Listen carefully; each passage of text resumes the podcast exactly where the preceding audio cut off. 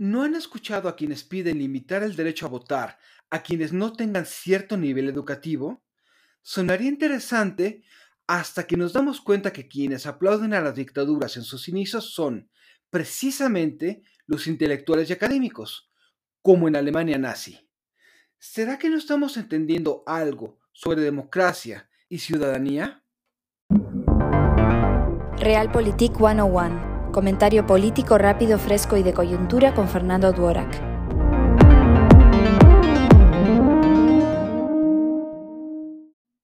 En realidad, el nivel educativo no es determinante ni en la consolidación ni en el mantenimiento de una democracia. La preparación académica solo aporta conocimiento especializado y no necesariamente construye criterio para la vida pública, donde todo se mueve en la gama de grises. El problema se agrava cuando vemos que muchos profesionistas adoptan posturas dogmáticas según ideología, estado socioeconómico u otros sesgos. Podríamos acabar eligiendo fanáticos igual de peligrosos que un populista, pero con grado. Sin embargo, asumamos que ganan las mejores personas el poder, sea lo que signifique.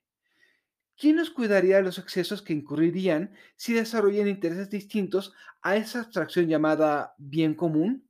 O, como dice el adagio, ¿quién vigilaría a los vigilantes?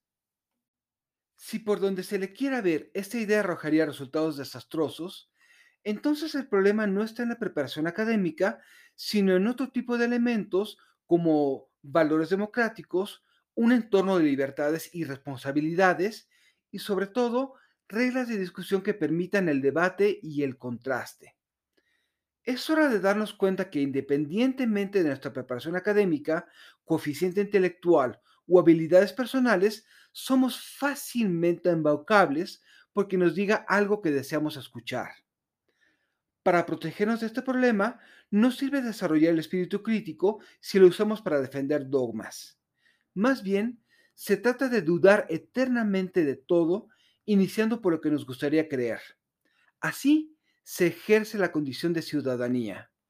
Soy Fernando Duarac y esto es Realpolitik 101. Hasta la próxima.